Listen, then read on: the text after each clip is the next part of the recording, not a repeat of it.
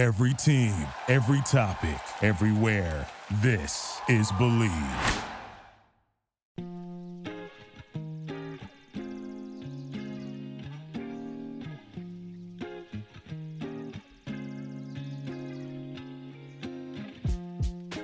What is up?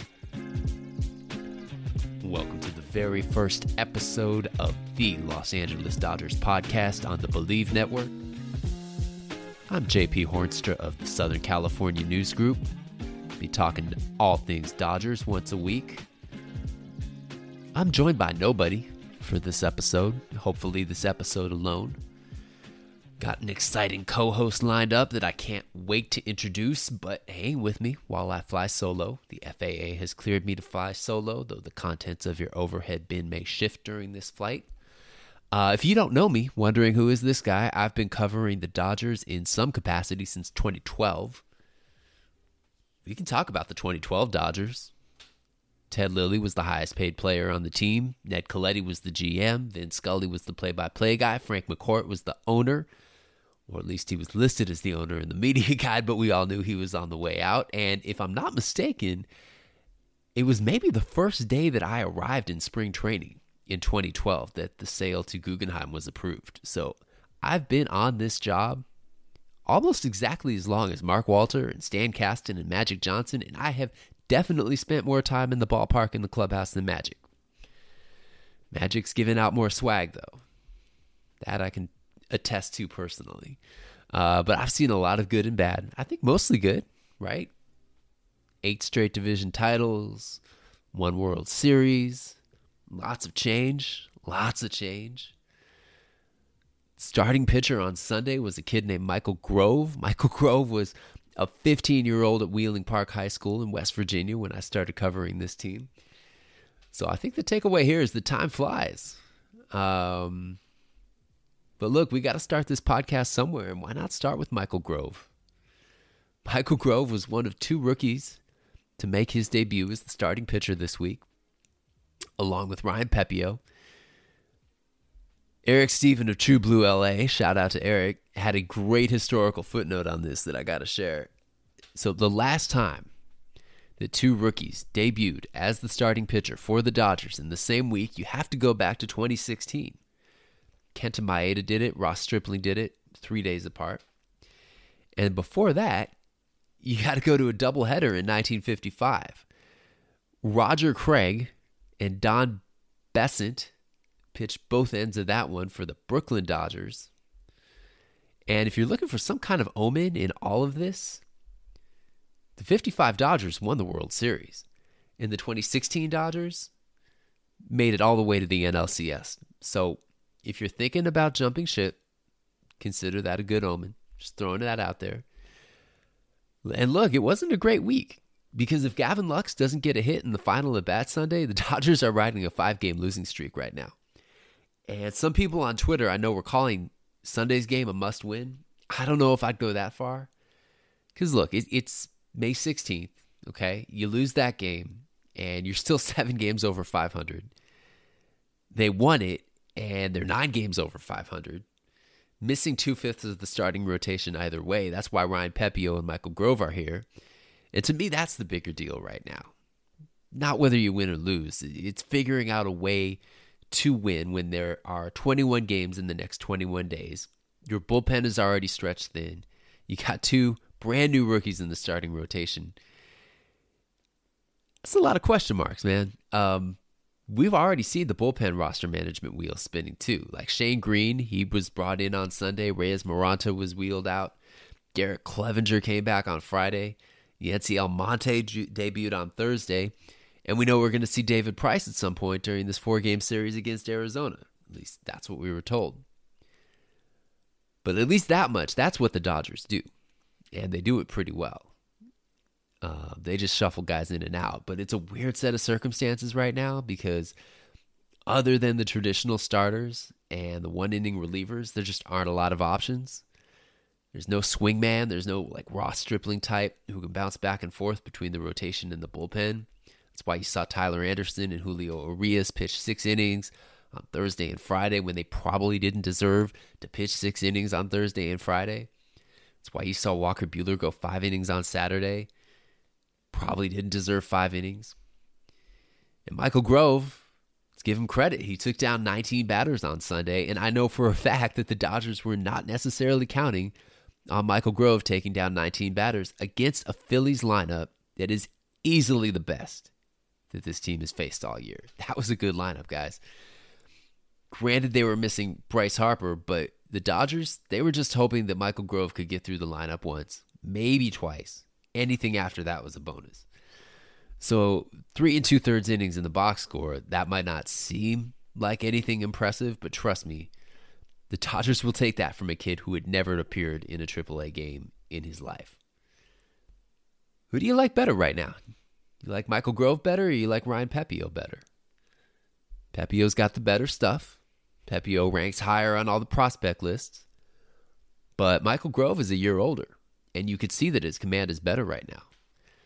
So I'm just wondering who gets that last rotation spot until Clayton Kershaw comes back from the injured list. I'm wondering which of the two kids gets more starts this season.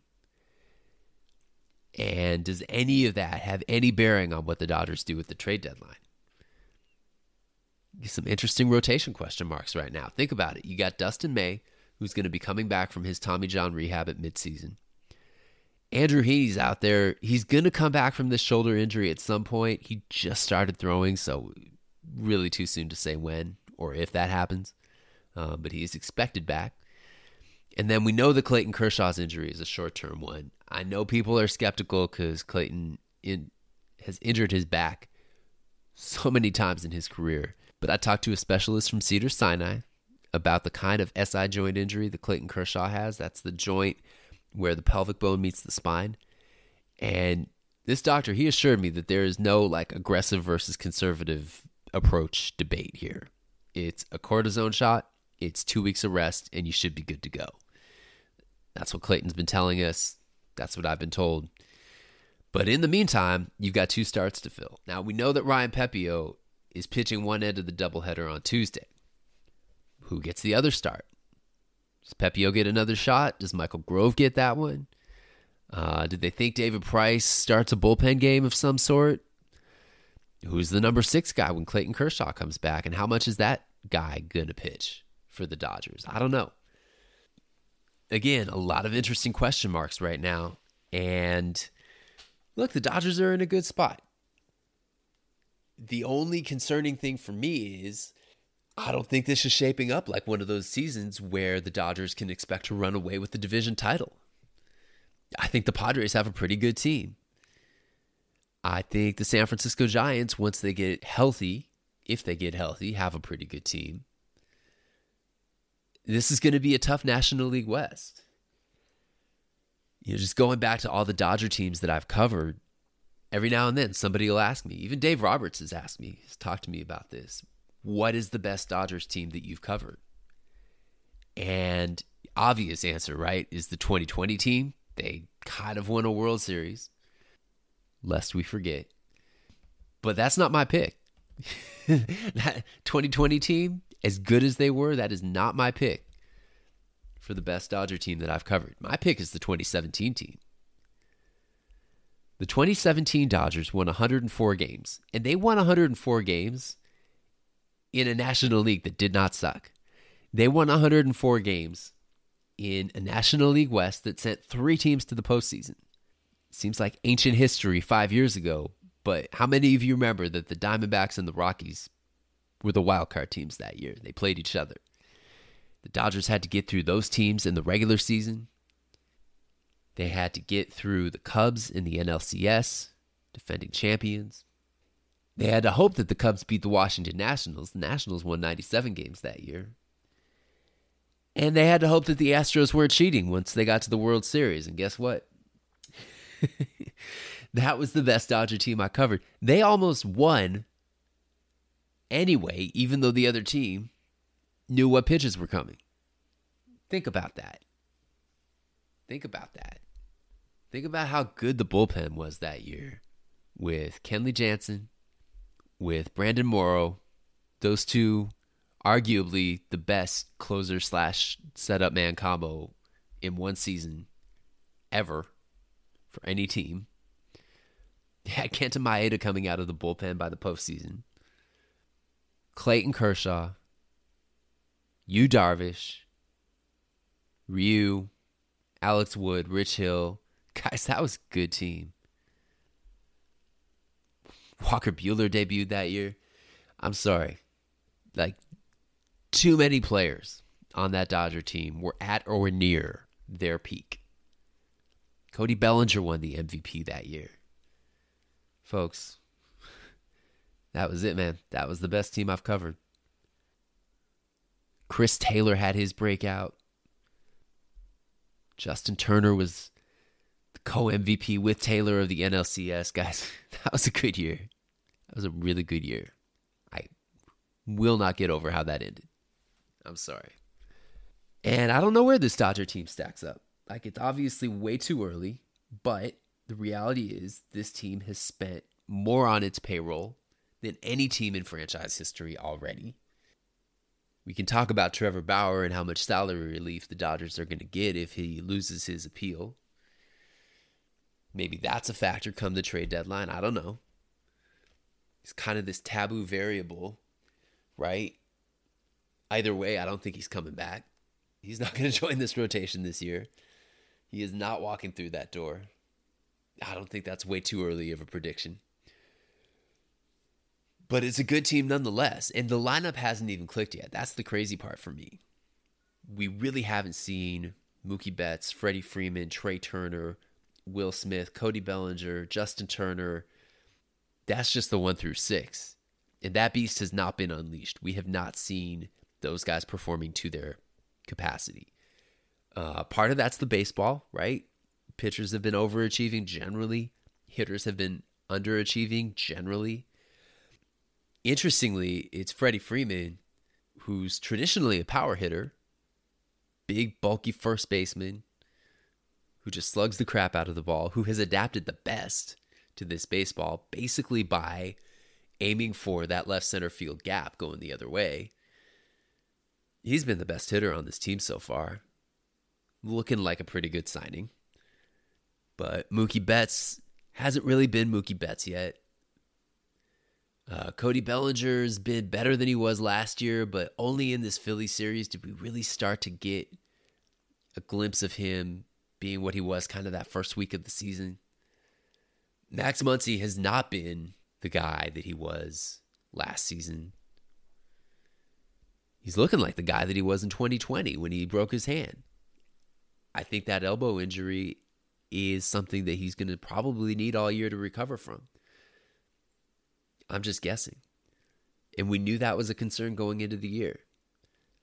Probably one of the main reasons why the Dodgers felt like they had to sign Freddie Freeman or at least sign Freddie Freeman or bring back Corey Seager because without Muncy and with Cody Bellinger being a question mark still, there are some question marks as to who's going to be the left-handed hitter that opposing pitchers are afraid of on this team. And that guy has been Freddie Freeman. At times, it's been only Freddie Freeman.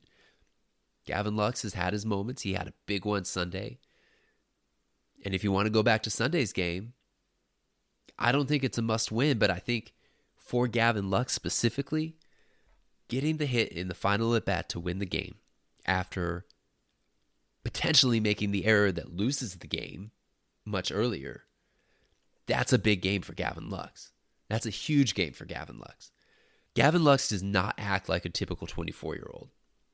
Gavin Lux carries himself with the confidence of somebody who has been in a major league clubhouse longer than he has.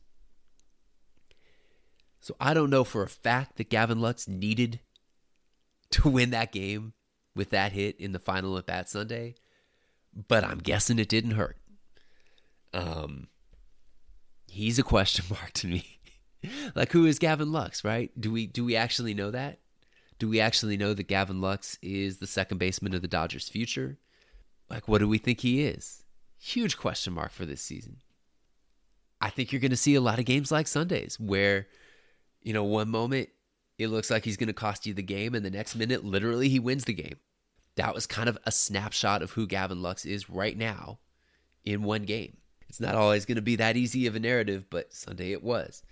But look, he's an interesting player, and and I think that when you look at sort of the age of the position players on the Dodgers roster right now, having a 25 year old to be a bridge from the current nucleus, the current group of over 30 stars, Freddie Freeman, Chris Taylor, Justin Turner, etc., Max Muncy, into the group that, in theory, includes Miguel Vargas, Andy Pages, some of the other position players that they have coming up through the system, Kody Hoese, Michael Busch, those guys.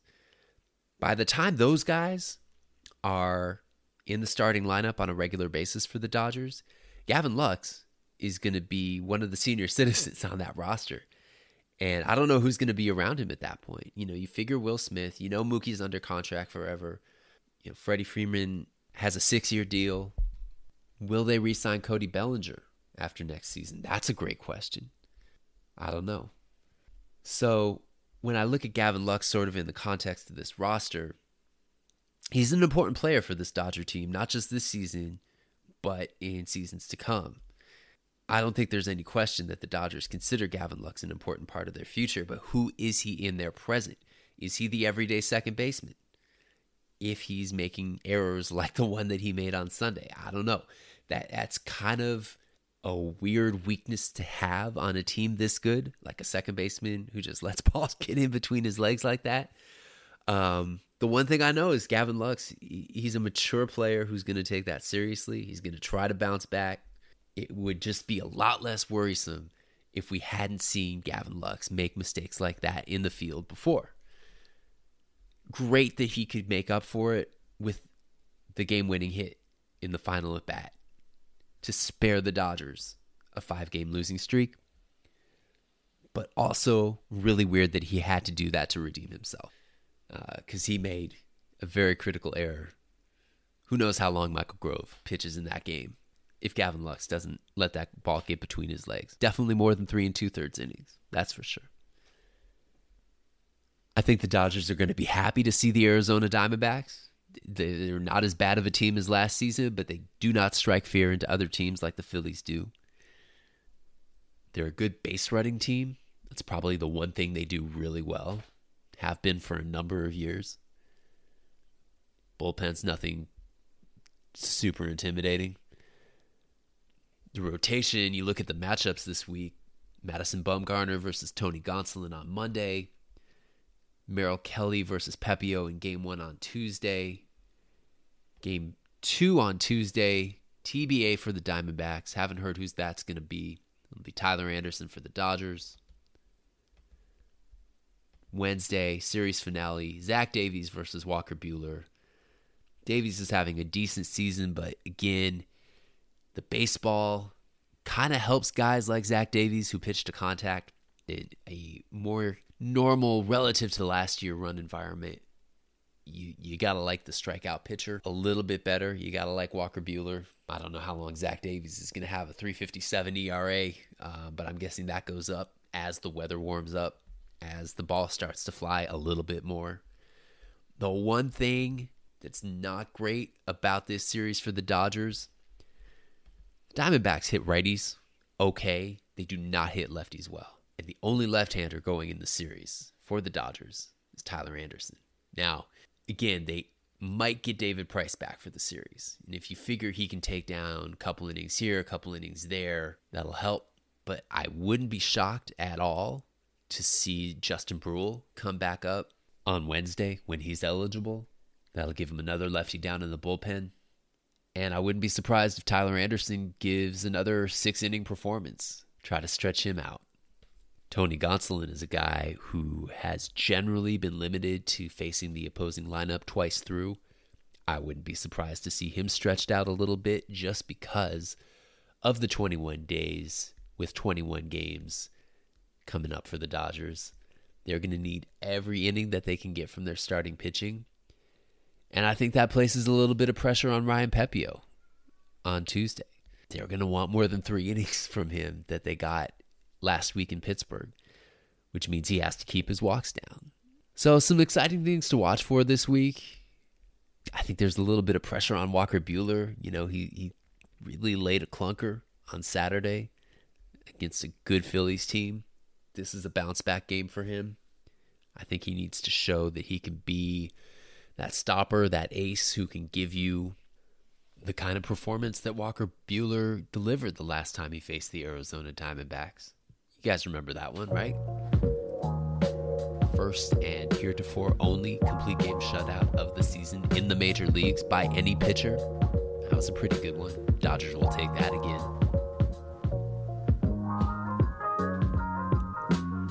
And there you have it, folks. First podcast is in the books.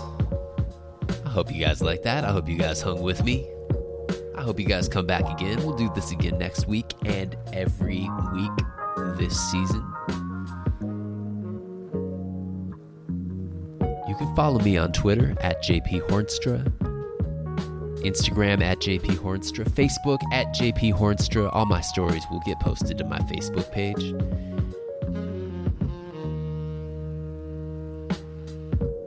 Thank you for joining me. We'll be back.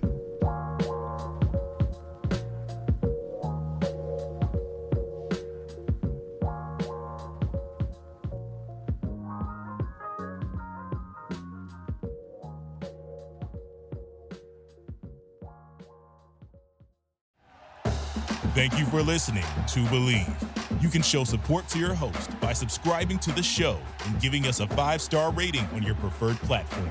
Check us out at Bleav.com and search for B L E A V on YouTube.